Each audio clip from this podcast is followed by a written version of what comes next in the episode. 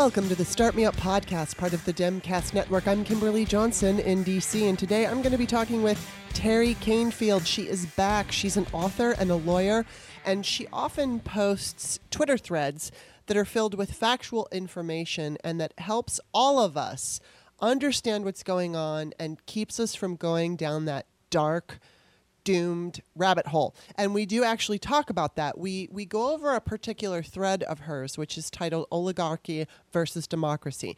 So she's breaking it down and talking about how so many people just look at what Trump does in the perspective of what uh, a dem- uh, I, sh- I should say a president would do in a democracy that was trying to uphold democracy. So we see him as screwing it all up, but he's not because he's not trying to run a healthy democracy. He is trying to run a healthy oligarchy. So he is not screwing anything up. He's doing exactly what the Republican Party wants him to do and what Vladimir Putin wants him to do and what he wants to do because he loves dictators. You know, he loves authoritarians. So he isn't um, the idiot that everyone thinks he is, or I mean, he's not the smartest man. And we do go over this, but we talk about the fact that we should not just discount him as a stupid guy because he's very, very calculated. So is the GOP. So it's so important. I wish everybody could listen to this interview because she is so smart and she's filled with reason. And she also offers hope because she explains that there are,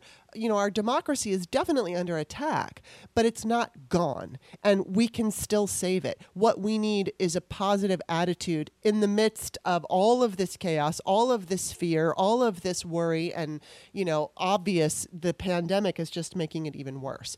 But she goes into detail talking about the fact that Trump likes to usually create his own chaos so that he can control it. The dem, uh, um, the global pandemic was not something he wanted, but he uses it to his advantage, and we all know it. But she goes deeper than that. She explains what his tactics are, and it's so important. It's such an important episode. I, I really hope that a lot of people listen to it because I see a lot of people on Twitter giving into the fear, giving into the um, the doom. And I know it's easy. I know it is, but we have to be rational. Um, so it was a great conversation, and I know that you're going to enjoy it. But of course, you know me. Um, before I get started, I just want to say a couple of different things. I'm going to be talking with Rob Anderson. He's a candidate running in Louisiana. He's going to be on the show on Wednesday. And I'm really looking forward to talking with him. He's a, he's a cool follow on um, Twitter, and we've been friends for a while. Somebody actually suggested that I interview him, and I thought, you know, I don't usually interview candidates. And the reason why is because I think that, you know, I mean, my platform isn't so great for a candidate who wants to appeal to a particular state. They're they're better off going on MSNBC or CNN or some kind of national program where they can at least get more um, eyes and ears. But I think what's going to be great about Rob is he has such a cool perspective about things, and I think it'll you know I mean obviously he's running in Louisiana, but at the same time what he has to say is important nationally. And then I'm going to be talking with on uh, Monday this guy that I know, his name is Rob Sullivan. This guy. the funny thing is, and I'll tell the story more in detail uh, next Monday, but I met him years ago when I was selling janitorial supply, and my company had arranged for a seminar for him to come in, for Rob to come in, and basically, you know, just kind of get everybody excited about work, which I could not roll my eyes farther in the back of my head. I am so not that team player. I'm much more of a let me do my own thing. So I was not looking forward to the seminar. And when, you know, when it started, I immediately saw that Rob was not one of those motivational type speakers that's just obvious and annoying. He he's really cool and he's really down to earth. And the deal with him is that since I've, you know, I, I became friends with him on Facebook after knowing him through that seminar. And we've stayed in touch. And in the last several years he has overcome cancer. He had some kind of lymphoma lymphoma and he's also like me practicing manifesting. And and and I guess you could call I mean we all manifest our lives because our thoughts dictate how we behave and where we go. So I know that there's a term used in in that whole world as a deliberate creator so we manifest things whether we want to or not. And Rob is somebody, I am somebody who believes in that we have the power um, to create our own lives. Not that we're magicians or anything like that, but that we can set an intention and then s- pursue that intention and, and maintain the idea that that is ours, that it is already ours, and live as if it is already ours. And then you know slowly you can you can achieve the goals that you set for yourself or the desires that you have. So um, again it's not magic and it's not like this oh i want it and poof there it is. There are there is definitely work involved. But um, one of the things I, I saw a video um, where rob was explaining that he i think it was either, he either wrote it out or it was a video. But either way he was explaining that there is a gift in this virus. And he said, you know, I do not want to downplay the pain and the death and the illness. He said, but you know, because I had cancer and I was over, oh, you know, I, I overcame cancer. I found that there were gifts that um, I had not even known about because of this cancer. So I think he's going to be an inspirational voice without being annoying.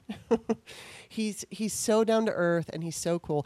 And then on Wednesday, the fifteenth, I'm going to be talking to the uh, the guy who runs the Daily Banter, Ben Cohen. You're going to love him if you don't know him. He's fantastic and he's got a British accent and he's so much fun to talk to.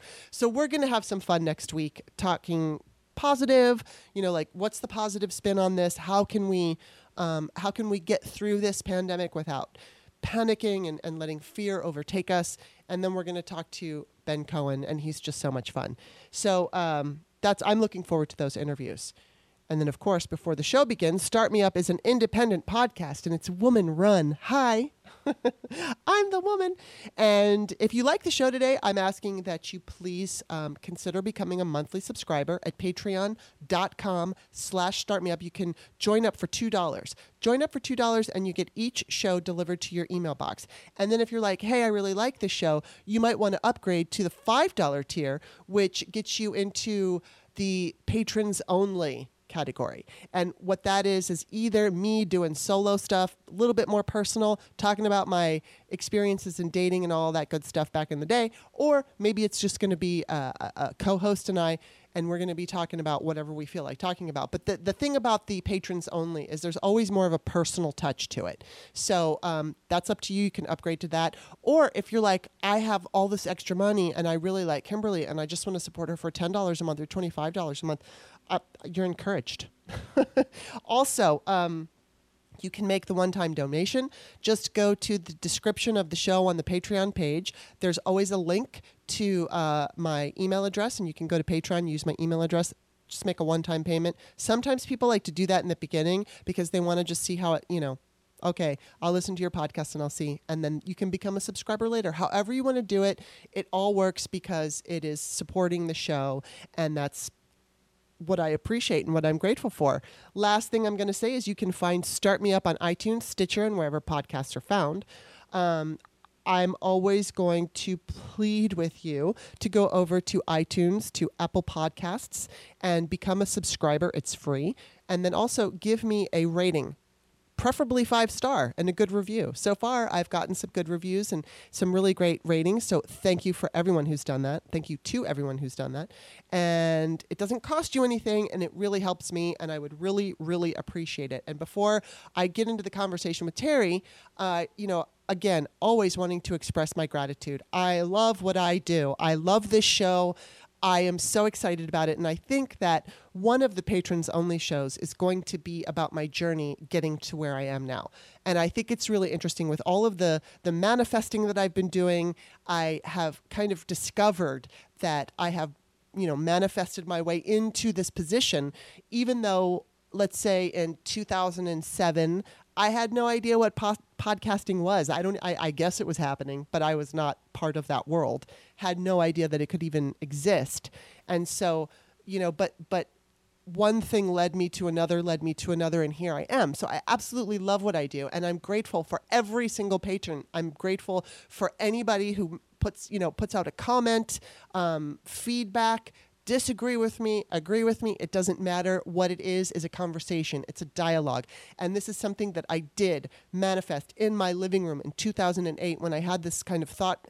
I thought, you know, I want to I want to have like my own website where I can just throw ideas and everybody could talk about them and we can all have this conversation going. Well, here I am. I've been doing it on Facebook. Now I do it on a podcast. I love it. I love the engagement. And again, I want to re- reiterate that I don't mind when people disagree with me. In fact, I, you know, I may not agree with you. Like we could agree to disagree in some cases, but there are other cases where somebody says, "Hey, Kimberly, I, you know, I don't agree with you on that, and here's why," and then they open my eyes to something that I had never considered. That's one thing that I will pat myself on the back. I, I try very hard not to stubbornly stick to an idea just because it's what I'm comfortable with.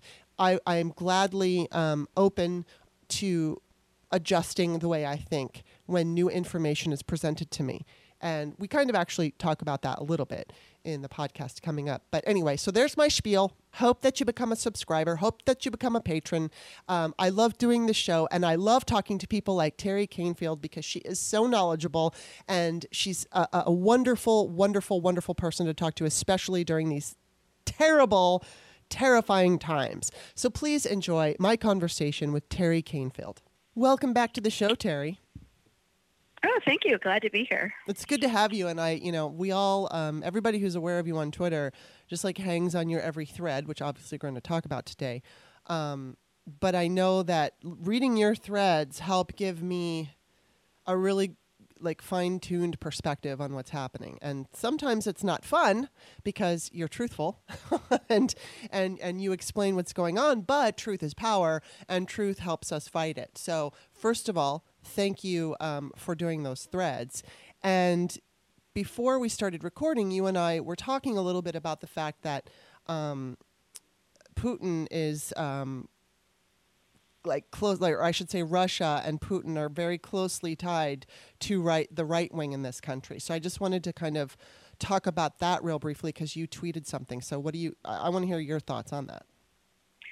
Well, um, yesterday you pointed out that there was a woman in the American South mm-hmm. who um, is going to crowded church services right now, mm-hmm. and then she goes to Walmart and shops every day. Yeah. And she had said the most absurd um, idea, which is she's she's covered in Jesus' blood, yeah. so she's protected. Yeah. Well, I mean, there's nothing I know in Christianity which talks about being covered in Jesus' blood, but that's beside the point. so I had noticed what yeah, I had looked at that and you know did the eye roll, and then then this morning a BBC correspondent um, tweeted out an image from Russian television, and it says uh, here that the patriarch of the Russian Orthodox Church is currently driving around Moscow with a holy icon, blessing the city to protect it from coronavirus. The church says it's the first time such a blessing has been done since World War II, after which they say the Nazis retreated. Oh, my God. And well, what's interesting to me is how similar mm-hmm. I think the America's far right wing and also, you know, Trump and his methods are to what we see coming out of Putin, that they're really closely aligned yeah. ideologically. So that that was just yeah. horrifying and interesting. Yeah, it is horrifying, and it's just you know, I mean, nobody would be surprised that Trump and Putin are similar, um, and and also like he wants to emulate Trump, but I you know I just I'm so curious how much power and influence Putin actually has over him. Clearly, we know he has power, but um, you know I keep thinking and wondering back to when Trump closed down the country and everybody was frantically trying to get home and then that meant that airports across the United States were packed filled with, you know, was filled with people shoulder to shoulder for six and seven hours at a time. And it sounds i mean it's a total conspiracy I, am being a conspiracy theorist here but and i'm not saying that i believe this to be true i'm saying i would not be surprised to find out if that was maybe by the suggestion of putin because he let his whole point is to um, just kneecap democracy any way he can do mm-hmm. that um, no matter no matter what. So you know, I mean, did Putin did Putin somehow g- get this message to Trump? I don't know. If if if he did, I wouldn't be surprised. If it was Stephen Miller or if it was Steve Bannon, either way, it's it's all chaotic. It's all meant to tear everything down and they can mm-hmm. use this virus and so you know i mean i look at i look at people who are you know um, evangelical fanatics and and and you know all these fake religious leaders that keep using Christianity as a weapon, and they are using this. And unfortunately, and what I don't understand really is these these churches are are urging people, you know, to go and defy this virus with the understanding that they could die. You know, the people who are going to go could, put, you know, some of them will die. I don't know what their um, goal is. It just it, it's it's baffling to me. How do they benefit when when people die?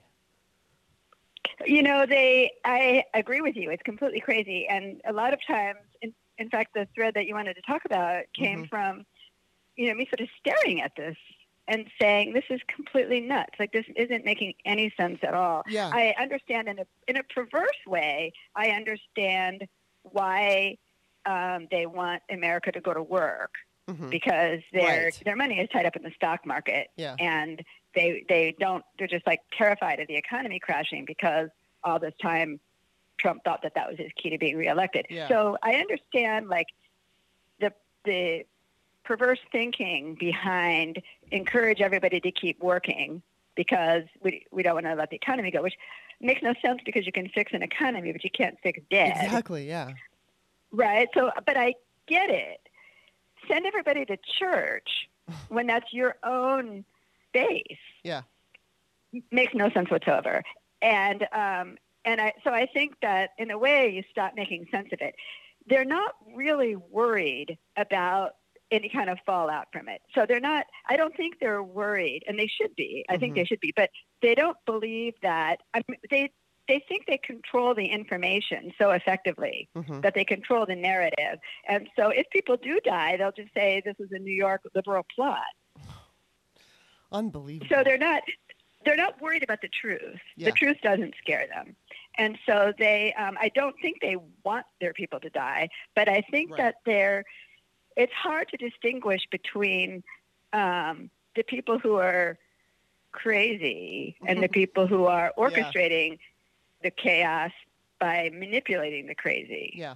And it's hard it's also hard to control it. So if one way to understand Trump, of course, is that he thrives on chaos. Mm-hmm. He wants chaos. He creates chaos. But the thing about chaos is once you create it, you can't control it. Yeah. And so it's you know, there. Are, but I don't think they're, I don't think they're worried about it um, necessarily. I mean, they're not thinking, oh, what are we going to do when our people die? Exactly. Well, because, they're going to have to. but it's hard. It's hard for for rational people to wrap their minds around it. Yeah, it really is. Um, so let's get started on your thread. You've got oligarchy versus democracy. So you do this whole long thread on it, and you started off with the fact that, you know, like a, in any kind of other pandemic, uh, well, in a pandemic where we had a democratic leader, um, they would base success on how many lives are saved, but an oligarch would um, base success on whether he or she maintains power. So let's get into that. Okay, so one of the things that people, one of the mistakes that I believe people make when they evaluate Trump and what's happening is they evaluate Trump it, the way that they would evaluate, let's say, a president like Obama. Yeah. And so when. Trump, so it used to happen a lot at the beginning, let's say 2016, 2017, that left wing, left wing, uh, left wing, left um, leaning Twitter mm-hmm. would go nuts and say, "Look, Trump screwed up. Yeah. What an idiot! What yeah. a screw up." Well, um, he was screwing up if he's trying to be the leader of a democratic republic because this is not how hmm. a democratic leader governs. Yeah. But if he's trying to create an oligarchy, if he's following a fascist playbook, then he's actually doing it exactly right. Right. He's, um, yeah, so, he's successful. Let me give you an example. So this is actually from Timothy Snyder, who's one of my favorite scholars. So Timothy Snyder poses a question.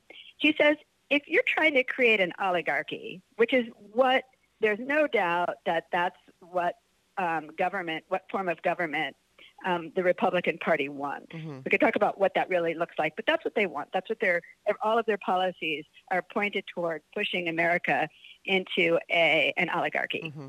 I could talk about why historically, but that's that's what they want to do. Yeah. And so, it, an oligarchy has um, has rulers who control all the wealth, and then everybody else below. And what oligarchy or fascism offers is stability, so that the rulers rule, everybody else follows, and you don't have um, you, you, have a kind of a, a stability, um, and that's what they're looking for.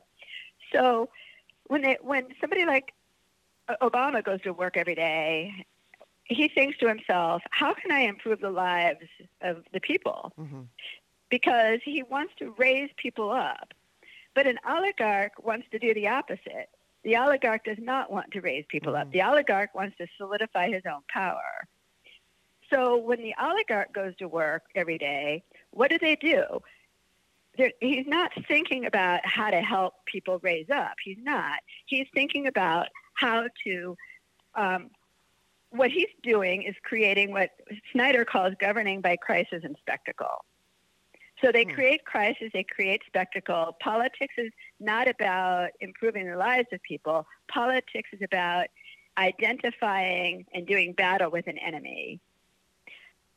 So, so they create this constant round of crisis and spectacle, which keeps people from looking forward yeah. and thinking, how can we better our lives? They're thinking, how can we annihilate our enemies? And the enemies, of course, are liberals, Democrats, migrants at the at the border, Chinese right now, where I blame China. And so the what the oligarch does as a as um, a governing a governor or an oligarchy as a governing entity, mm-hmm. they are actually deliberately creating crisis and spectacle. Yeah. That's what they do. Yeah. Wow. So that's so when so when you look at Trump and you evaluate him, let's say as a you know as a normal leader of a democratic republic, yes, he's he's making mistakes. Mm-hmm. But if you say if you look at the playbook, and there is actually a playbook. Um, of what steps you take, because they all follow the same formula. Mussolini mm-hmm. followed the same formula. Hmm. It's not hard. Right. It's not a secret then actually Trump is, is doing it right. And so this, wow. this first tweet when he said, well, in dealing with a pandemic, a Democratic leader would say, how many lives can I save? Yeah. What can we do? Well, that's not Trump's concern. No. Trump's concern is how can I maintain my ratings? How can I keep? Yeah. How can I make sure I win the election yeah. despite this? So that's what he's trying to do. It's that's so disgusting.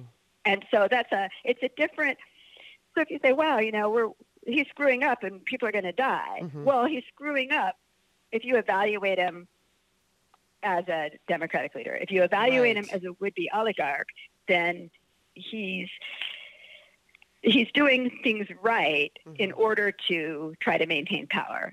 I, it won't work. Hmm. Um, I, I'm betting it won't yeah, work. Hopefully.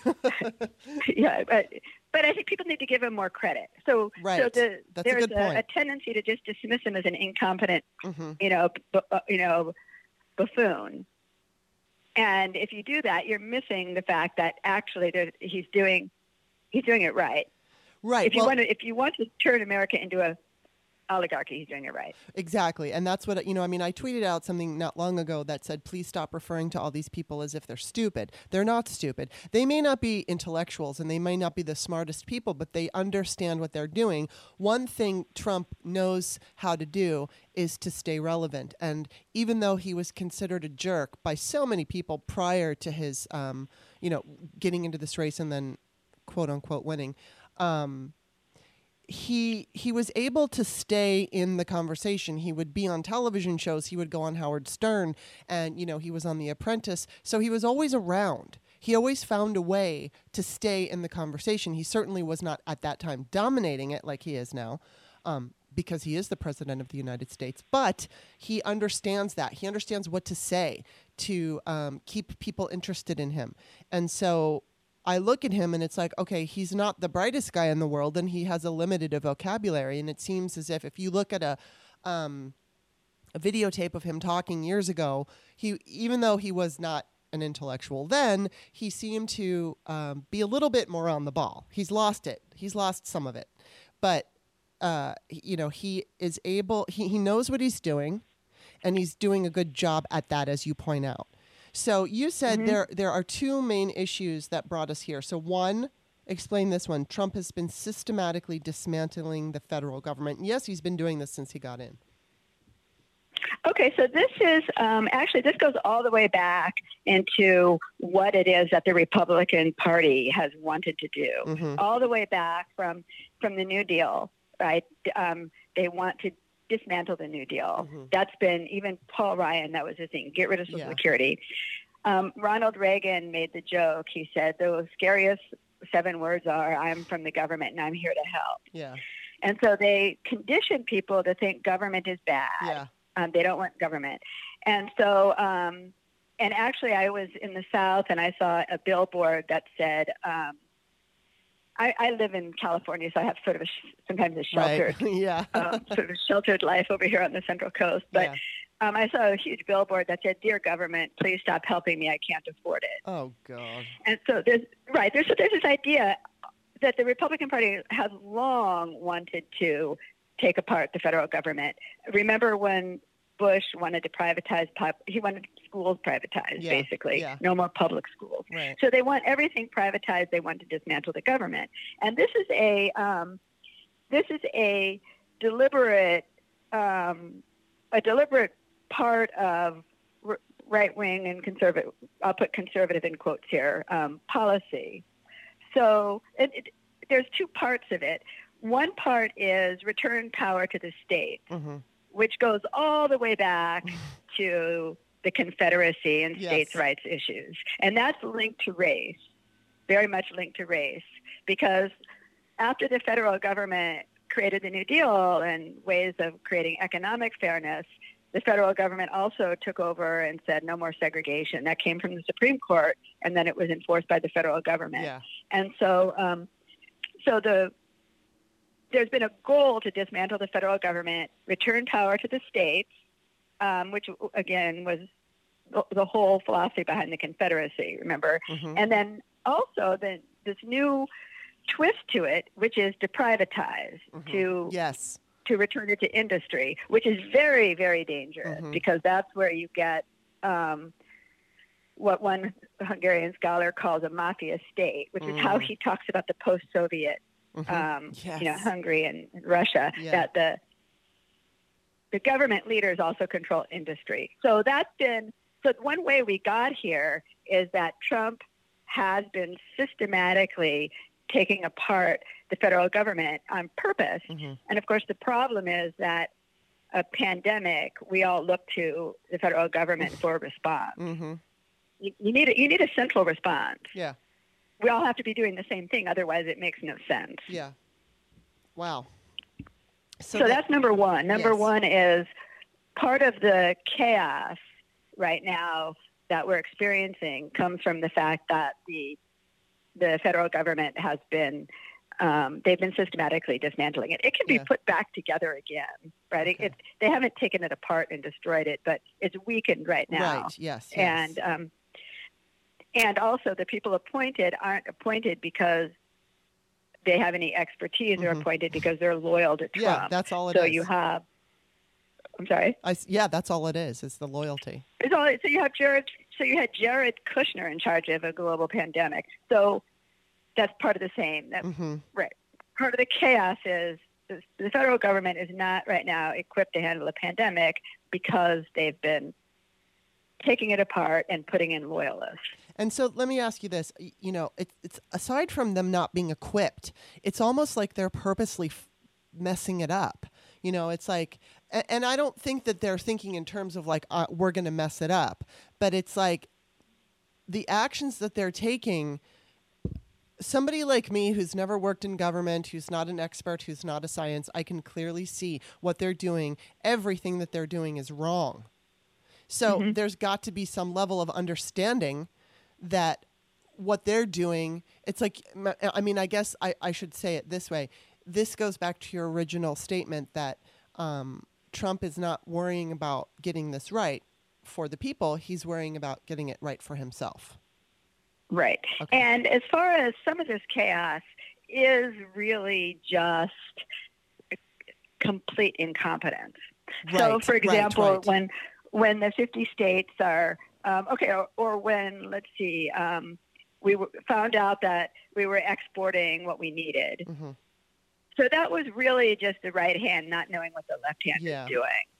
That's so Wow. some of it is it's so incompetent. It's so mismanaged. Um, I don't believe that Trump wants a large death number, No, and not, not because he so not because he cares about people, but because Right. he thinks that's going to hurt his election. exactly. So I don't I don't believe that there's an intent to run up the death toll. Mhm. I think that if if it looks like that's happening, that's Yes. too much against his interest. Yeah, Yeah, well, I mean, I look at Florida, and even though it was DeSantis who was it was his, yeah Ron DeSantis, he was the one who allowed the beaches to stay open, and um, he wasn't closing things down until you know much later in the game. And it, it seems to me that, I mean, obviously the country, I mean, I'm sorry, the uh, Florida is filled with senior citizens who are the most vulnerable to this, and you know, and then he keeps everything open. It, if if if I okay, let me just put it to you this way: if I were a Republican who had a brain and and was you know um, in charge of Florida, I'd want those people to stay alive for selfish reasons because I most of them would vote for me, and so you know it's just it's it's really unbelievable that this is happening. It, does, it is. It just It is. And you know, the lieutenant governor of Texas right. said that grandparents should be willing to die to save the Yes. economy for their grandchildren. So you're right. It does not. That's the part that doesn't make any sense, and Yeah. that that doesn't make any sense from a rational standpoint. Yeah. But if what you're thinking is that you need the, you just want the economy to keep going. yeah. So let's let's say. 50,000 people are going to die, Right, but the economy. economy keeps Right. going and the stock market stays strong. Then you say, okay, we bury those people and we say we're not responsible for a pandemic Yeah. but they they think that a strong economy will get Trump reelected. Yeah. So that's where the that's where it comes from. It comes from the, I think they made a calculation that if the economy is strong and people still have money in their 401ks and um, and his donors are flush with cash, so some of this is also just Yeah. who's gonna who's gonna finance the the campaign. So I think they thought that a high death toll will not sink Trump as long as the economy Yeah. stays intact. Wow. How cynical is that? There's no there's nothing else that explains No. the lieutenant governor of Texas saying grandparents should be willing to die to, to save the economy. yeah. Where first off they're conflating the stock market with the economy. So they're they're making all kinds of mistakes, factual mistakes. Not to mention this won't get them to their goal because lots of dead people is going to kill the economy, but they're so they're not really thinking this through very far. But um, Wow. but yeah, that's it, it. It makes it makes no sense. But that's I think the the fear was just tanking the economy, and Wow. initially, and I think what they're doing too is they keep they keep turning the boat. Mm-hmm. Hmm. So initially, so it, it's kind of like um, actually I was just making a joke on a whole different subject to my son. I was telling him why I didn't like physics in in school, and I, I was given a vector problem um, in college. And the vector problem was you're on one side of the river, and the river is flowing at a certain speed. Where do you point the boat to get to the other side? Mhm. And I worked out the problem, but I ended up writing an essay on the back. Hmm. And I told the professor that nobody is going to do that. They're going to push off and keep turning. And besides, the river flows at different speeds. And so, it, it, in, a, in a way, it's like a, sort of the right analogy for their chaoticness Yeah. that they pushed the boat off. So initially, Trump gambled that the experts were wrong. This wasn't that different from the flu. It's not going to be that big of a deal. And I think Mhm. he believed that. Mm-hmm. And so he pushed the boat off and he aimed thinking that this really wasn't going to be that big of a deal. It was a gamble. Mm-hmm. And he lost the gamble, so then they had to re- they had to turn the boat again. Yeah. So this time Wow. they turned the boat because the river's flowing at a different speed than they anticipated. So they Mhm. turned the boat and now they aim for keep everybody working. Okay, it's okay if people Mm-hmm. die as long as we save the economy because that's what matters.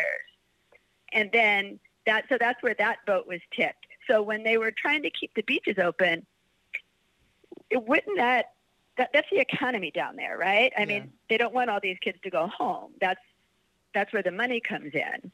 So all the kids go to spring break, and they spend money. Yeah. So Wow. they're so he, he kept the the beaches open to try to keep money coming into Florida. And I think that's what happened also in Georgia that Yeah. the that they wanted to keep open the beach areas. Yeah. Georgia? Right. Well, Georgia. well, there was Georgia. Uh, there was definitely in Florida, maybe in Georgia too, or I don't remember. No, I, don't, I don't remember which It- one. I know there's a couple of them. Right. I'm trying to remember where the beach areas were. Somewhere down, you know, down um, where some of the southern states that a lot of their economy Right, is that yeah, they have yeah. some, you know, some waterfront. So, at any rate, so some of what looks like complete, almost screwing up on purpose, I think, is scrambling Yeah. and turning the boat again and again and trying to figure out um, where, of course, uh, you know, somebody like Obama would have before he pushed the boat off, he would have done the he would have done the calculation. Yeah. Wow. He would have figured out what's yeah, likely exactly. to happen. Yeah, yeah. And then um, you also mention here, I'm looking at your thread, and you say there's no coordination between the administration and the U.S. Agency for International Development. So we've been ex- export um, exporting supplies that we need here. So that's making it worse. And that is pure incompetence. I'm, I'm pretty Yes. sure that's complete. You know that um, that Trump has never governed from the point of view of efficiency and having the federal government help people and do what. This has just never been a goal of his. Yeah. And so now that he has, and what's sort of interesting is one of the things my husband said because when I wrote this, actually, when I first wrote this and I was working all of this out, you know, it's the only thing Trump really knows how to do is govern by crisis and spectacle. That's Mhm. what he knows how to do. And then my husband offered the fact that, you know, and if, if he was a good business person, which is how he presented himself, Mhm. then he would be doing a better job with this. But he's not even that. Yeah. So he doesn't even know how to manage. So if you if you had a real business person in here, that kind of thing wouldn't happen. Yeah. But Trump actually has no idea how to manage anything. Right. And so basic mistakes like that are just, um, I think, sheer sheer incompetence. Yeah. Yeah, I mean, you're saying too that, you know, after he lost this gamble, that he reached into his bag of tricks, and there's not many tricks in the bag. So, at this point, we're familiar with them and we can recognize them. And, um, you know, you're talking about what he's doing uh, using these fascist tactics. So, like, what? Give me an example of a fascist tactic. Okay, well, uh, okay. So when I say he reaches into his bag, hmm some people were asking me, did he want this crisis? And no, Mhm. he didn't. hmm Trump likes a crisis, but he wants a crisis that he creates Yes. because a crisis that he creates, he can manage. So, for example, he wants a crisis at the border with migrants because homeless, you know, homeless, poor migrants Mhm. don't really pose a threat. Yeah. They're not really going to hurt anyone. And that's also why I've always argued that Trump isn't going to start a war because he doesn't really want a bomb falling somewhere. He wants made up, manufactured crisis. Yeah. And so, um, and so, right. So he took a gamble, and he gambled that it wouldn't be as bad. And then when he, when it, when the gamble failed, then what he needed to do was take control of the chaos yeah. and make the chaos work for him. So it's like, okay, now we have chaos. It's not chaos he created that he wanted. hmm It wasn't the kind of emergency he wanted. He does not want a real virus that's really going to kill people. He would rather be mad at the migrants, Yeah. right? Right. So, um, so then he reaches into his bag and he wants to divert any kind of blame on himself Yeah. right? So what he wants to do is, okay, so one way to do this, okay, so fascist trick, I'll quote, actually, I'll quote a Nazi, um, Goebbels. He said that the mass mind is dull and sluggish, And for ideas to take root, they have to be constantly seeded and repeated. Hmm. So, what Trump doesn't want is for anybody to focus on a mistake. Yes. So, if you can't focus on a mistake, it's like it didn't happen. So, what what Goebbels meant here, if I'm saying his name right, what he meant here was what we saw with her email. Mm-hmm. That if you take a something and you repeat it over and over and mm. over and mm. over again, it sinks into the consciousness wow. so that even people who know there was no crime start to have a doubt. But the reverse is if you do a um, a rapid fire, nonstop fire hose of blunders, and nobody can focus on any yeah. one of them, then none of them sink into the consciousness. So wow. you basically drench the population with a fire hose mm-hmm. of chaos. So that you and you know do things like misspell something on Twitter. Mm-hmm. There you go. Miss, put a misspelling on Twitter because then all of Twitter is going to go, oh, look, he's such an idiot. He's misspelling a right, word. Right, right, right, right. You know, and, and that, right? re- that reminds right. me, Steve Bannon in, in 2018 said, we're not going to worry about the Democrats. We're going to flood the zone with shit. We're going to f- basically talking about the press as who um, they were focused on. And it's just what you're saying. They're flooding mm-hmm. the zone with shit so that everybody's running right. around saying, look, Trump is dumb because he can't spell. And instead of really focusing on what's going on. Right. So it's a it's a rapid fire succession mm-hmm. of scandals. One after another after another after another. And so what that does is it buries the real scandals. So you have you have um, Republican senators cashing out their stock. Yeah. Ugh. Right. I yeah. know if your if your yes. um, listeners are per, familiar with that, but yes, okay, so you have like some serious crimes happening here, mm-hmm. and so what you do is you do a freewheeling, off the cuff, one absurd statement after another press conference, mm-hmm. because then everybody's covering all of these spectacles and pretty soon what happens is the story is the spectacle. Yes. So instead of the story being the incompetence, the story is the spectacle itself. Yeah. And so that's so these press conferences were definitely an intent to fire hose so much out there that nobody could focus and nobody can focus anymore. So one of the examples I use because my followers on Twitter like it is the fact that, you know, the Trumps were caught cheating a charity. Yes. Nobody has time to focus. Can you imagine? Mm-hmm. I mean, we always say, what if Hillary? If Hillary had actually done something like right. that. Right. Right. But, but Trump does. So Hillary did nothing. But because it was seeded and reseeded mm-hmm. and reseeded, something sank in. But Trump actually cheats and lies and steals so often that nobody can focus on any one wow. So they don't sink in. Yeah, I mean, I was watching the the documentary about Hillary Clinton on Hulu, and she specifically talked about that. And one of the things that she emphasized was, you know, while this whole thing was going on with her email scandal, just you know, the ongoing, never letting up on it, that the average American who wasn't paying attention to the details, only paying attention to headlines and the broader conversation, um, would just see Hillary Clinton email scandal, Hillary Clinton email scandal, scandal, scandal, scandals what stuck. And whether mm-hmm. or not the, you know, she was actually at fault, which clearly she was not, um, didn't matter. It was just the fact right. that all people kept hearing was Hillary Clinton email scandal over and over mm-hmm. and over again. And so, yeah, that's exactly it. And then, you know, unfortunately. And now nobody can point to any one anymore. Mm-hmm. So you can't even say, I mean, so the whole thing about this drug, who owns stock in it? Yeah. You know, Trump is promoting a drug that doesn't work, and it turns out his buddies own stock. Nobody can even focus on it, right. and so there, and so there, it's definitely on purpose. Mm-hmm. It is definitely a bury the scandal by doing 20 scandals mm-hmm. and then make the story about the fact that I'm speaking incoherently. Yes, God, exactly. Um, and then you also mentioned the other trick that he does is he makes himself the victim. Mm-hmm. So uh, yeah, I actually have a um, what one of the things I do on Twitter is um, my daughter had set up an account that she never uses, and so um, what I did is I had her follow.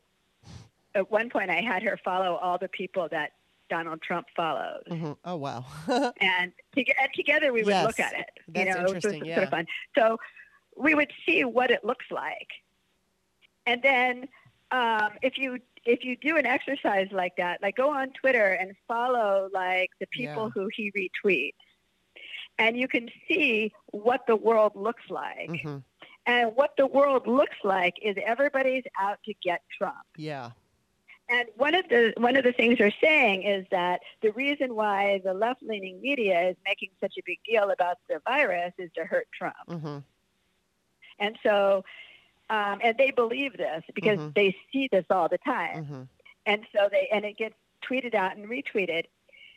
And so, right, so make Trump the victim. Like this is all, and, and again, that does exactly what you had brought up initially, that Trump knows how to make himself relevant. Mhm. That the story is not about was was the response to the epidemic competent. The story is about Trump. hmm Yes. You know, it's about who's trying to hurt Trump, and and um, and then of course you have the sheer hypocrisy of after Pelosi said we need to look into the response. yeah.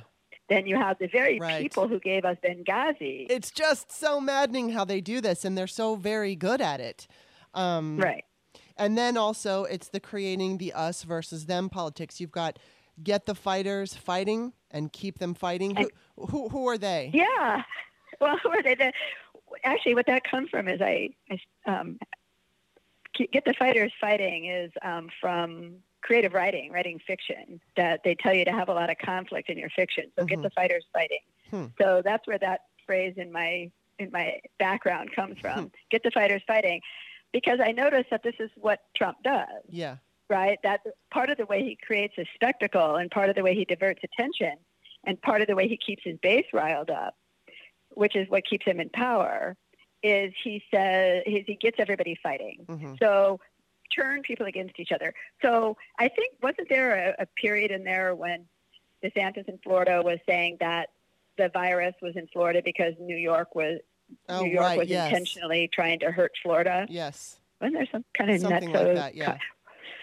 Right. So you pit the blue states against the red states. And then Mm-hmm. I, I saw some headlines saying that some of these um, Trump supporters were saying, well, we shouldn't sacrifice the country to save Right. New York. Right. That was from the Federalist. Yeah.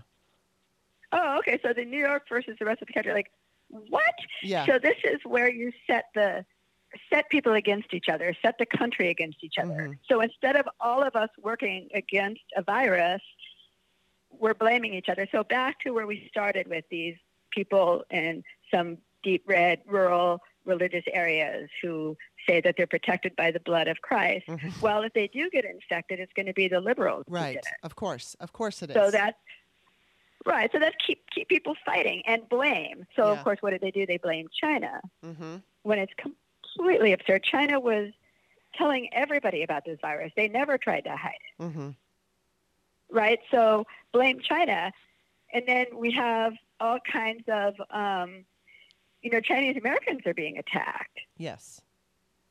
So,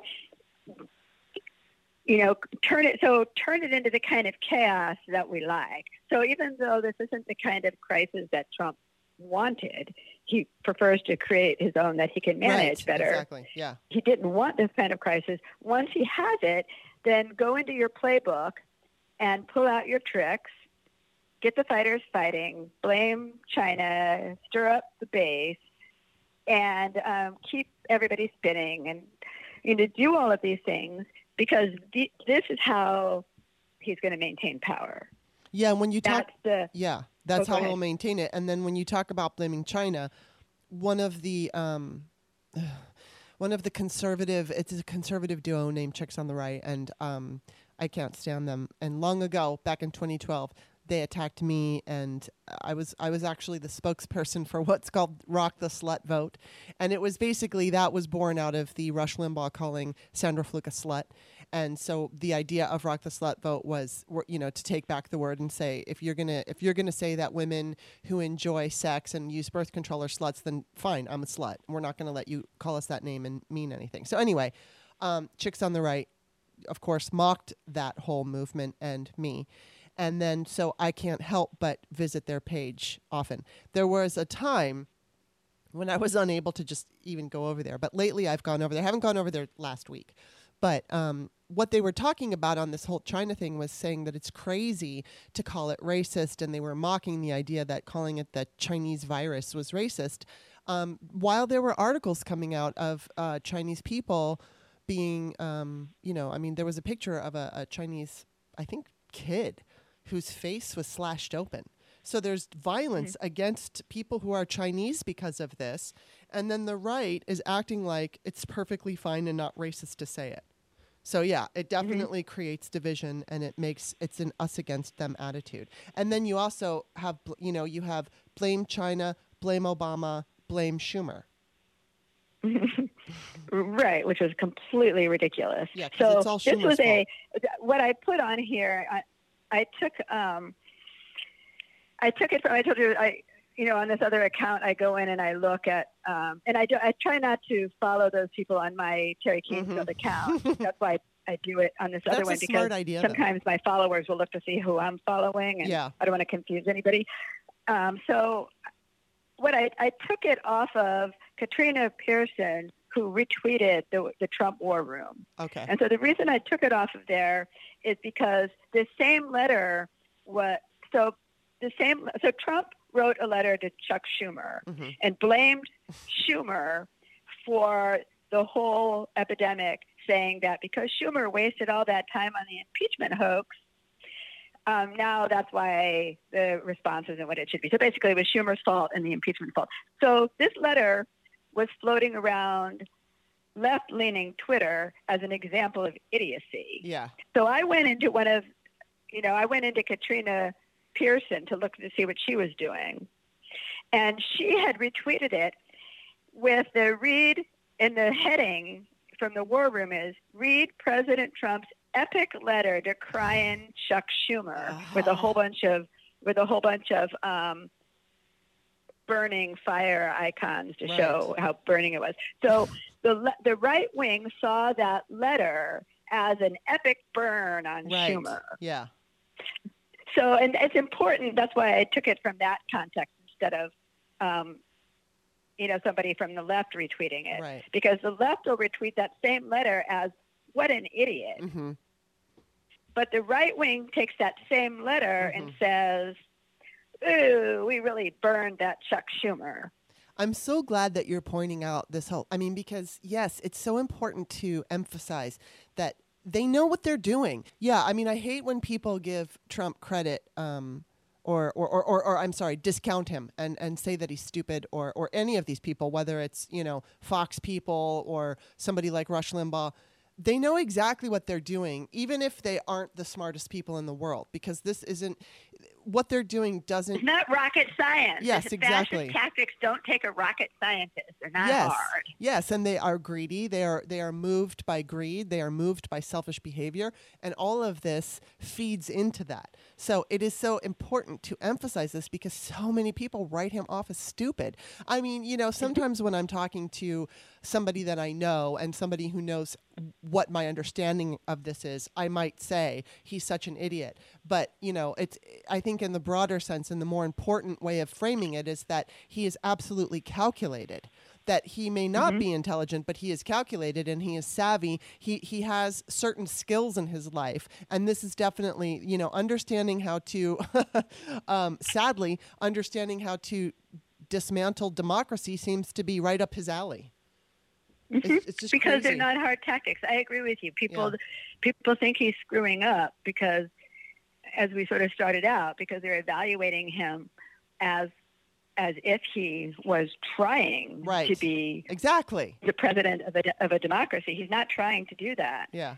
So he's so we're evaluating him by the wrong standard. So right. So this letter. So that's why I sort of mentioned this other account so I can see what the world looks like yeah. because it's a good reminder.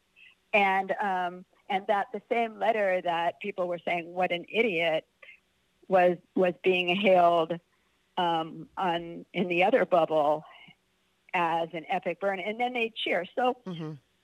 so it, what they do is it's it's all about winning. It's not about it, it's just who wins. Are mm-hmm. we going to win? And so it's all about beating them. It's yeah. us against them. It's the right wing against the left wing, and so it's all about um, you know burn and mm-hmm. fighting. And yeah. so that's so so that's the trick. So when faced with a pandemic, instead of trying to figure out how to reduce the number of deaths, Trump wants to figure out how to rile his base mm-hmm. and create trouble and keep everybody spinning with outrage. And the one of the things that I keep trying to explain to people is this outrage. They're trying to outrage you. Yeah they're trying to make you outraged. Yeah. And so if you play into it mm-hmm. and go, oh my God, oh my God, and you're running around in a spin all the time, they're cheering. They're going, wow, look at that, I won. Mm-hmm. Because that's how they that's how they're going to win this thing. Mm-hmm. They're going to win this by stirring by by getting everybody so worn out mm-hmm. and so sure that I there are people who are so convinced. So they go the other extreme. They go from Trump is a total idiot to, oh my God, we can't stop him. Right. Exactly. Yes. He, There's he nothing we can do. Right. And these things don't go together. No. But they, but, but that's the, that's the, what I, what I fight the hardest against on Twitter is that um, doomsday stuff. Yeah. Yes. I, I mean, you know, it's interesting because, um, I was having this conversation with somebody yesterday about um, Bernie Sanders because uh, somebody had. I, I believe that Bernie is is over now. The math is not there for him but you know there's the movement that wants to keep him in and there's the movement that says he should drop out and so i you know i was making the point that i didn't make the point that he should drop out so much that i just i don't think that we should say biden can't beat trump and somebody tried to scold me and said, "Oh, Kimberly, you were always saying that Bernie can't win," and it's like, no, I never, ever, ever said that. What I said was Bernie when when the um, when it looked like Bernie would be the nominee. Um, actually, my boyfriend Bob Cesca wrote an article in Salon saying, "Here's how he can win," and he had the numbers, and he, you know, there was a path to if he were to win the Democratic nomination, Bernie absolutely had a path to beating Trump, just mm-hmm. as uh, Joe Biden did, just as Elizabeth Warren. They all did. I mean, if you're all going to look at the mm-hmm. polls, mm-hmm. and then if you're also going to take the um, Rachel Bitecofer mo- model, which is it's no longer about the candidate and it's no longer about the swing voters, it's about party. So people, if you mm-hmm. look at the past elections since Trump has um, taken power. Democrats have um, pretty much won everything. Uh, you know, certainly in 2018, we saw um, general election turnout in a midterm. And I always point out how significant that is because while Obama was president in 20, uh, it was 2010 and in 2014, those two midterms were abysmal. In fact, in 2018, I'm sorry, in 2014, I think that was the lowest turnout in like 80 years. And so mm-hmm. to sh- to see that adjustment and see people, you know, flooding the polls in a midterm um, that all spoke to, you know, and most of the people said who voted that it was because of Trump, whether it was for or against. And I've seen two right. two election experts um, with Rachel Bitecofer, who has, you know, said that it's not necessarily about the swing voter anymore. They've all predicted blue waves. In fact, one, his mm-hmm. name is Michael McDonald, and he wrote a, uh, something in Axios soon after the um, 2018 election, and he he's projecting, and things might change now because of this pandemic, but he was projecting a 67% turnout. So, uh, you know, don't get happy, but the idea is um, people, I, you know, I do think no matter who the Democrats put up, I think that person could beat Trump. And so um, I don't even remember why I was bringing this up. Oh, I know because you were oh, saying oh, because of the doomsday, people, doomsday, right, right, the doomsday. And so it's like I'm with you. I don't think we should. And, and I also want to just say this before I get to your other point was that. Um, especially when somebody who's influential puts out a doomsday message it, it, it like envelops everybody who follows them and it makes them feel that doom and it makes them take on that um, idea like the idea or that ideology and it's like i think you know we have this collective perspective. And so we need people who are influential to, you know, post things that are or talk about things that are positive and why we're going to win because then that gives that you know i mean it's i've been i've been working in manifesting and and man you know we're all creators of our life. And so if we project the idea of failure then we're more likely going to fail. If we if we think in terms of being successful and winning then we you know we're we're motivated to do the things that will get us to win but Right. you know, so the opposite happens if we're all just feeling like, oh my God, we're never going to win. Well, then it'll be a self fulfilling prop- prophecy. Right, because of the cheating. I mean, this is Yes. the problem. So they say, oh, they're going to cheat. They're going to pull something out of the bag. They're going to. Well, but why didn't they do that in 2018? Why didn't they Yeah. do that in 2019? The whole I the whole Ukraine shakedown Yeah. thing was all about fear of the election. yeah, So, so right. So actually, that brings me to one of my pet peeves, which is, and I there are some accounts and there are some people who are get a lot of clicks and a lot of attention Mhm. from fear mongering. yes, And a demagogue is a demagogue, no matter which side of the spectrum they're Yes. on. And demagoguery is literally playing on people's fears, stirring people's fears. Now, what these people do is, and they think of worst case scenarios, yeah, which are so implausible that um, that I spend time saying these are implausible. And then there's and um, I can also tell you from experience, like now that my my Twitter feed has gotten very busy, hmm if I put out a, a thread on the solution, how to solve the problem, hmm I get about a quarter of the action, and I get a lot of people telling me why it's not going to work. exactly, yeah. Oh, But if I hate put that. a thread pointing out the problem, yeah, then I get widespread. So I can tell you from experience that if you are a doomsayer on Twitter and you've got some credentials and you back it up and you do doomsaying, you can you can build up a big following and you can monetize it. hmm And I consider that profiting off of a pandemic just the same as anything else. And there are some large accounts that are doing it. And I feel like I spend a lot of time putting out the fire. And some of these doomsayers, they completely abandon logic, hmm right? It, it, the things they say make no sense.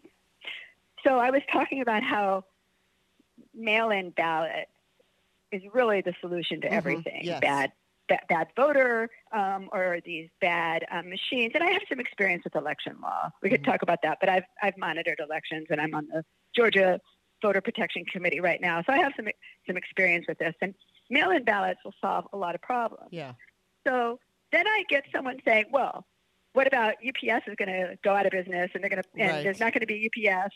And moreover, how are they going to mail things to people without UPS? And it's like, like, is someone paying you to do this? I know. Like, I know. like it's so ridiculous. It because is- first off, is. if, UP, if UPS went under, I could still manage the election in California. right, It's not hard. It's not hard. I could do mail-in ballots without the mail. It's not hard. This is a this is not a problem. But also the idea of UPS um, going out of business would tank this economy, hmm and nobody gets elected with a tanked economy. That it's just okay. So there, I had a, I had my little rant about the. Um, no, I'm and I'm right there about with you. doomsday. Yeah. I mean, that people are profiting. So I want to say to all of your listeners, if there's an account or there's a publication that keeps stirring you to fury and anger and you're spinning and you're enraged, consider this. You can't plan when you're enraged. And Mhm. even in a crisis, even in a plane crash, a cool head can save lives. Yes. You know, I actually looked up the statistics, and most Wow. plane accidents, people survive. Huh. So, so the idea, I got that from a from the um, federal website that, you know, there are obviously plane crashes where they're completely fatal, but Yeah. a lot of accidents, really, people do do survive them, and a cool head is what we need. And Yeah. having everybody stirred up to these doomsday scenarios that are completely yeah. out of the range of normal is is not productive. Right. And then, I mean, there's certain people who have those accounts, but like there's somebody that I know who's a genuinely good person, does not necessarily put out the doomsday on their Twitter feed, but I'm in a Twitter uh, a DM group with them, and he's a very smart guy, and he's often just completely filled with doom. And I mean, it's funny because my mother has always referred to me as the crack of doom, which I really am. I it as I mentioned before, I have been working on manifesting because I I have a tendency, um, if I if I really want something or if I have hope for something, I think what w- what would happen in my mind is that I was so afraid to hope for it that I would. Um, explain all the reasons why it would never happen and i would go down a rabbit hole. And i think that that's kind of and, I, and i've been working on not doing that. And it's been since the beginning of the year. And i mean there's also been a, a side of me that is hopeful and there's a side of me that's confident with that. But then there's that you know little part of me that when i'm feeling um, afraid or insecure i will jump into the negative and then i become it's the rabbit hole where I just keep saying, and this is going to happen, and that's going to happen, and this is going to happen, and doom and gloom and doom and gloom. And so, excuse me, um, this person that I know, I don't think he's profiting off of off of it, but what you know, he's he's believing, he's buying into it. And of you know, course, when- and, there, and there's yeah. a big difference. yes, I agree. That's the way I solve the problem. Is I cannot tell the difference between chaos agents and people who are genuinely scared. I Yeah. can't tell the difference.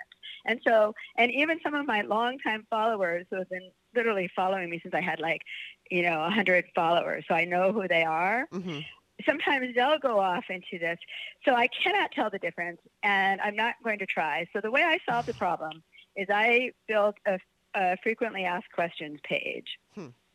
And I put all That's the doomsday questions I get with answers. such a good idea. And, and also on the page talks about despair and anguish and frustration and um, and all of these things that are that and so I, I point out all the logic like why these doomsday situations sure anything could happen Mhm. i mean trump could fire off a nuclear bomb like i'm not saying that that these aren't in the range of possibilities but some of them are so remote that how much time are you going to spend on them Yeah. so i call them i call them what if rabbit holes right. so I have it frequently asked questions, and very often when I get a question, I will retweet the question and I'll say, "Sounds like you need to see, you need to read my frequently asked questions."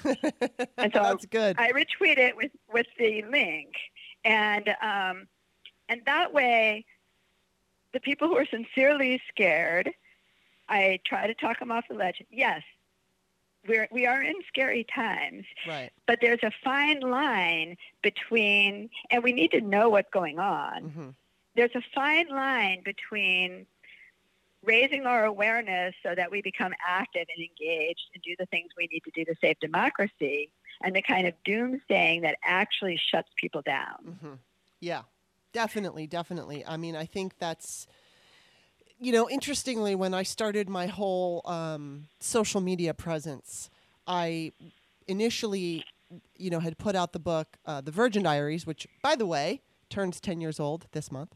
But, um, you know, I was kind of like, uh, a person who didn't really know what they were doing. I had no presence on social media. I wasn't a famous person, and I was looking to build an audience. And so my mindset was okay, I'm going to study other people. And this was primarily on Facebook, but I thought I'm going to study other people who have really successful pages. And, you know, there was this one author who, because I I- obviously I was an author and I was coming from that perspective.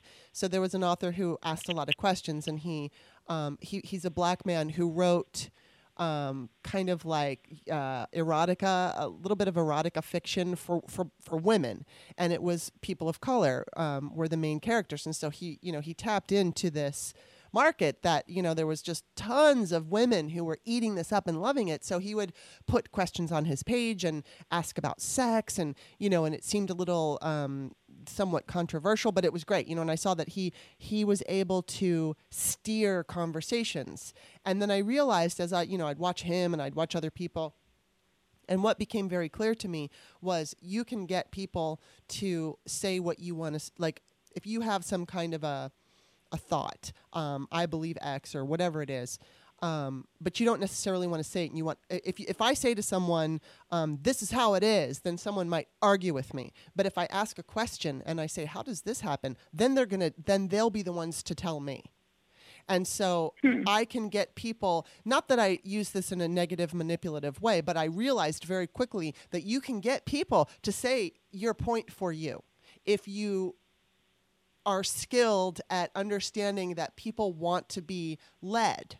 And, and I'm one of those people. It's like, for instance, when I see um, something that's upsetting to me in the news or something like that, I want to turn to somebody like Rachel Maddow or I want to turn to Lawrence O'Donnell because they lead me into understanding it better or someone like you in fact because you will lead me into understanding it better and then what I do is I because you're an expert so I can look at your threads and I can take from them and then what I do is I go back out in the world and repeat them and so when I say people uh, want to be led, I don't mean that in a negative way. I, I mean that like in the most sincere way. We all want that. We all want someone to tell us how, to give us the truth. And um, well, maybe we don't all want the truth, but you know what I mean. It's like uh, somebody who is seeking the truth. You're looking for the truth, even if it's not. You know, you don't want it to be sugar coated. You want to know the facts. And so, um, Uh, you know, this all goes back to the conversation of how the right is using that in a negative way. They understand that people want to be led, and they understand that if you just simply pose a question, you've got a, a- like a leading question, you've got all these people jumping on, and they're all validating it and validating it and validating each other, validating themselves. And it's crazy. So it's like the, the internet can be such a great place, but it's also people don't understand how easily they can be manipulated. And I, I remember uh, not too long ago, I posted that smart people can be brainwashed. And interestingly, um, Tim Wise, who has been on my show, this was prior to him being on my show. He is a uh, uh, an expert on um, racial discrimination and all that. He he argued with me, and he was saying, "No, that's not true. N- Smart people can't be um, manip- It's only the stupid people." And we we kind of got into it, but then. Um, we kind of came to an understanding, and then he did agree to be on my show, which was awesome. But the idea is, you know, I know v- a lot of smart people, you know, educated people, I should say. Maybe not, um, m- maybe that they're not psychologically smart about human nature, but maybe, you know, they are educated people who have graduated college, but they get immersed into this universe. And as you said, if you follow Trump's followers and you just listen to that message alone, if you live in that echo chamber, you start believing it. You hear it all the time, every day, and it's repeated and it goes in and goes in and goes in, and it just becomes part of your thought process. Even, and I'll never know the guy's name, I'll never say it correctly, so I can't even remember. But he did, he did, he's a journalist, McKay, somebody McKay, and I just can't remember his name. But he did an article not too long ago talking about the fact that he did immerse himself into the Facebook world um, of following Trump Trump pages and, and right wing pages. And, you know, once he'd follow one, he'd get all kinds of suggestions to follow others. And so being in that universe, even though he understood facts and he knew what the truth was, he knew the truth, yet he questioned it because he was filled with all of this Right. misinformation. And so brainwashing it's nobody's immune to it. I'm not immune to it. Smart people aren't immune to it. It's just a matter of reinforcing these uh, ideas in your head, and then those ideas become beliefs. So it's you Right, know- and it, w- and the power of suggestion. No, I Mhm. totally agree with you. And um, you can see, I know some very, very smart people who are completely unaware of their own confirmation bias.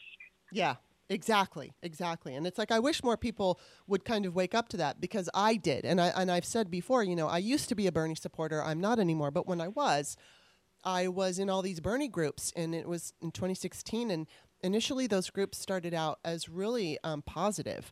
And you know, if somebody were to say something negative about Hillary Clinton, everyone would jump on them and say, "No, we're not here to bash her. We're here to promote." The guy that we think is the best candidate. And then when when Russian trolls really started infiltrating um, social media, I think it was around April of 2016.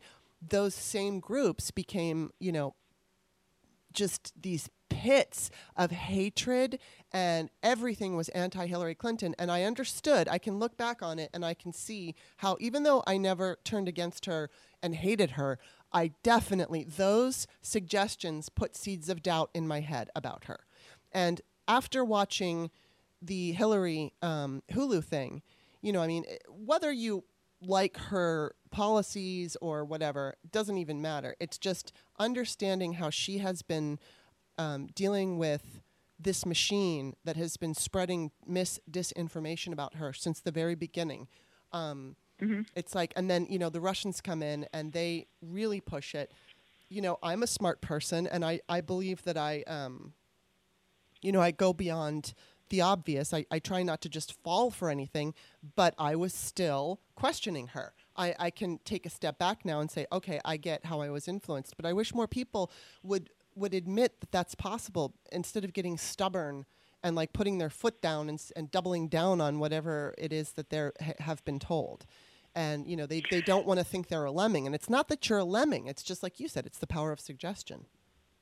Right. And people really have to understand how successful the Russian tactics are. They're Yeah. incredibly successful. Yeah. They're, and they have a long history. Um, they've been using these tactics and refining these tactics for decades. hmm And they're one of the you know, um, thing that's very important for people to remember again, you know, with the sort of doom saying is that one goal of active measures, important goal, is to undermine confidence in democratic Yes. institutions. Yeah. And so all of these people who it's hard to tell the difference between the the people who are um, stirring, you know, the chaos agents and the Mhm. people who are scared when they come up with one creative reason after another why the 2020 election is going to be stolen. Yeah. Well, this is how is that different from a concerted cam- campaign to undermine democracy Yeah. by causing people to lose faith? Right. And so you even get every time the Supreme Court makes a bad decision, people are running around going, the whole Supreme Court is corrupt. Right. I mean, listen, it takes a little bit of history with the Supreme Court to know that we've had some, we've had bad decisions. Like Mhm. th- we've we've had only two somewhat liberal Supreme Courts in all of our history. Mhm. And we a Supreme Court gave us Plessy versus Ferguson. Said segregation was constitutional and was at I forget 1896 hmm we had a Supreme Court tell us that that um, minimum wage violated the Constitution because it undercuts our ability to enter freely into contracts. Hmm. That was a Supreme Court case. So hmm Good a, point. a little bit of a history helps with that. But there, are, you know, that's one of the problems with social media Mhm. is that people get this idea and then they go, you know, flaming negative, which is exactly feeds into the Yeah. campaign, which is our democracy is under attack. hmm And part of the attack is to get people to lose confidence in the institutions. Yeah. So when people run around saying, "Oh my God, oh my God, oh my God," you know, the whole election is going to be stolen, and there's no logic behind what they're saying. Um, and I'll give you a quick example. So there's two lessons to take away from the impeachment um, proceedings. One is that the whole plot was blown wide open. hmm And if they hadn't blown this wide open, then what would have happened is Ukraine would have announced an investigation into Biden, and nobody would have ever known Mhm. that Trump was behind that, hmm which would have completely crushed Biden.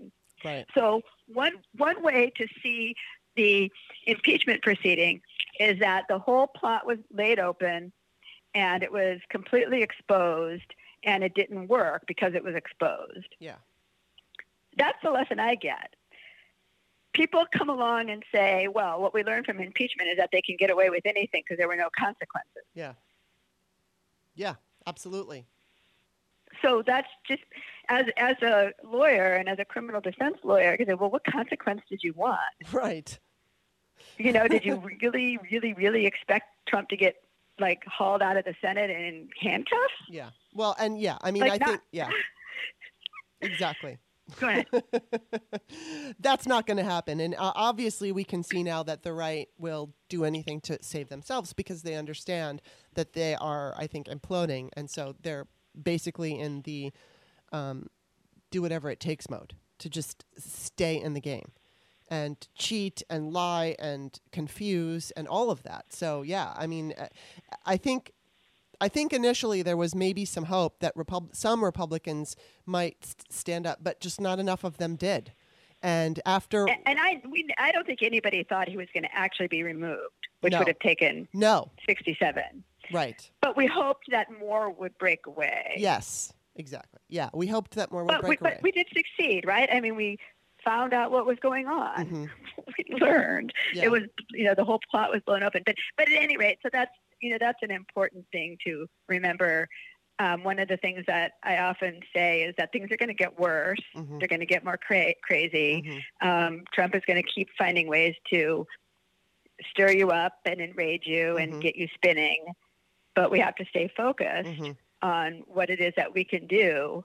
And there are lots of volunteer opportunities. There are committees. Mhm. Every state, every person should be finding out what their state has in terms of um, in terms of voter support and voter protection. Yeah. There's plenty of work.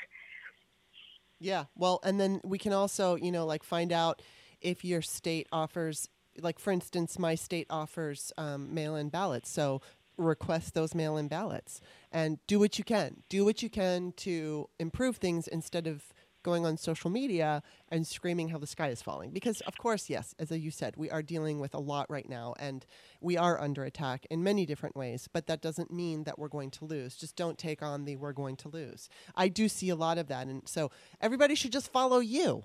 well, that's very funny. Well, Um, but it's actually, true I, because you, you I have a, I have a teenager, and so sometimes getting some Twitter love, you know, when I when I speak at home, my teenager rolls his eyes, and so once in a while I'll say, "People listen to me on Twitter," and he rolls his eyes. well, you know, teenagers love, they just know everything. So they have to roll their eyes. I mean, that's the way it goes when you're a teenager. But yeah, I mean, it's, it is important. You, you know, what you do is important. And I'm, I'm not just saying that, I'm, I'm saying that literally because it, there, there is so much out there, and it's important to to stick with the people who are level-headed and who have the facts and understand what's happening. Because you know, it's true that knowledge is power, and knowledge will get you out of a problem. So, like, it's unfortunate that when you post solutions, you get naysayers or negative comments, as opposed to because it's much easier to jump onto the problem and start screaming and complaining about it. Right. So um, I think that's you know I've always said that you know people are motivated when they're fearful, you know either angry or fearful as opposed to comfortable. Um, but then you know it's like okay they get that motivation instead of being you know they're like motivated to vote when they're fearful. I mean we all can look at like say 2008 and see what happened. We saw you know the Right. economy uh, take a big dump and then we have this man who is just this great orator and he's extremely intelligent and he's putting hope back into the conversation and yes we can. And then like everyone jumped on that because he was offering the uh, i guess you could say solution and in that case it worked. But i you know i think right now there's so i mean the 2008 crash is almost like a cakewalk compared to what we're going through now because it's you know as you said the fire hose of constant constant it's it's mis disinformation it's um, fear it's anger and it's all this negativity and we're all very you know i mean we're wrapped up in it. But there is some good news at least i know that um, i read a statistic that only 18% of americans are getting their politics on twitter so i guess there's you know Oh, good. and it doesn't mean there doesn't yeah, mean all I- the I rest of them know what's going on Um, yeah because you know, yeah, that's that's good. Although Twitter can be great depending on Oh, of on course, who you yeah. follow.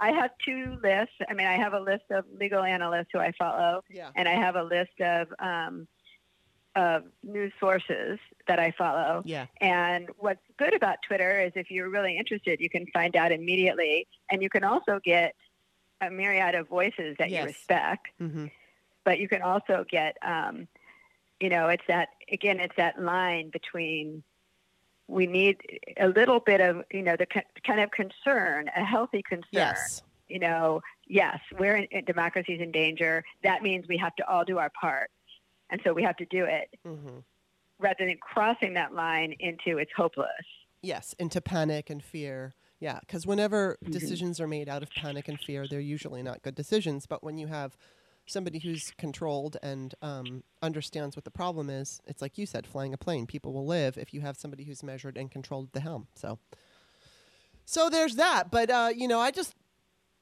thank you for going over this. You so much good information. I wish everybody could just be forced to listen to you because. oh Um, I'll call my teenager and say, every, whenever somebody says something like that. yeah, just like make a little recording and play it for him. Everybody should Yeah, be forced really- to listen fun. to Teri Kanefield. But no, I, I, I mean that sincerely because you're you're a voice of reason. You're calm and you're reasonable, and um, when when we have the information and we have a calm and steady way of thinking, even during scary times, we can manage it much better. So, thank and you. And we for- can get out of this. We yes. can. And and I thank you for being a voice in this that is calm and measured because this, we need all we can get. And um, you know, you just do a fantastic job. So thank you. Well, thank you. Well, thank you. Um, okay, so I'm gonna I'm going to put your information into the description of the Patreon uh, for, for or in the in the Patreon description of this show. But why don't you tell people where to go to find your work? Oh, okay. Well, I have an author website, and that would be terikanefield.com. Okay. Probably more interest um, right now. I, a lot more people are interested in my blog. So I do a blog, and when I do a, a lengthy Twitter thread, I put it up on a blog Okay. as a blog post.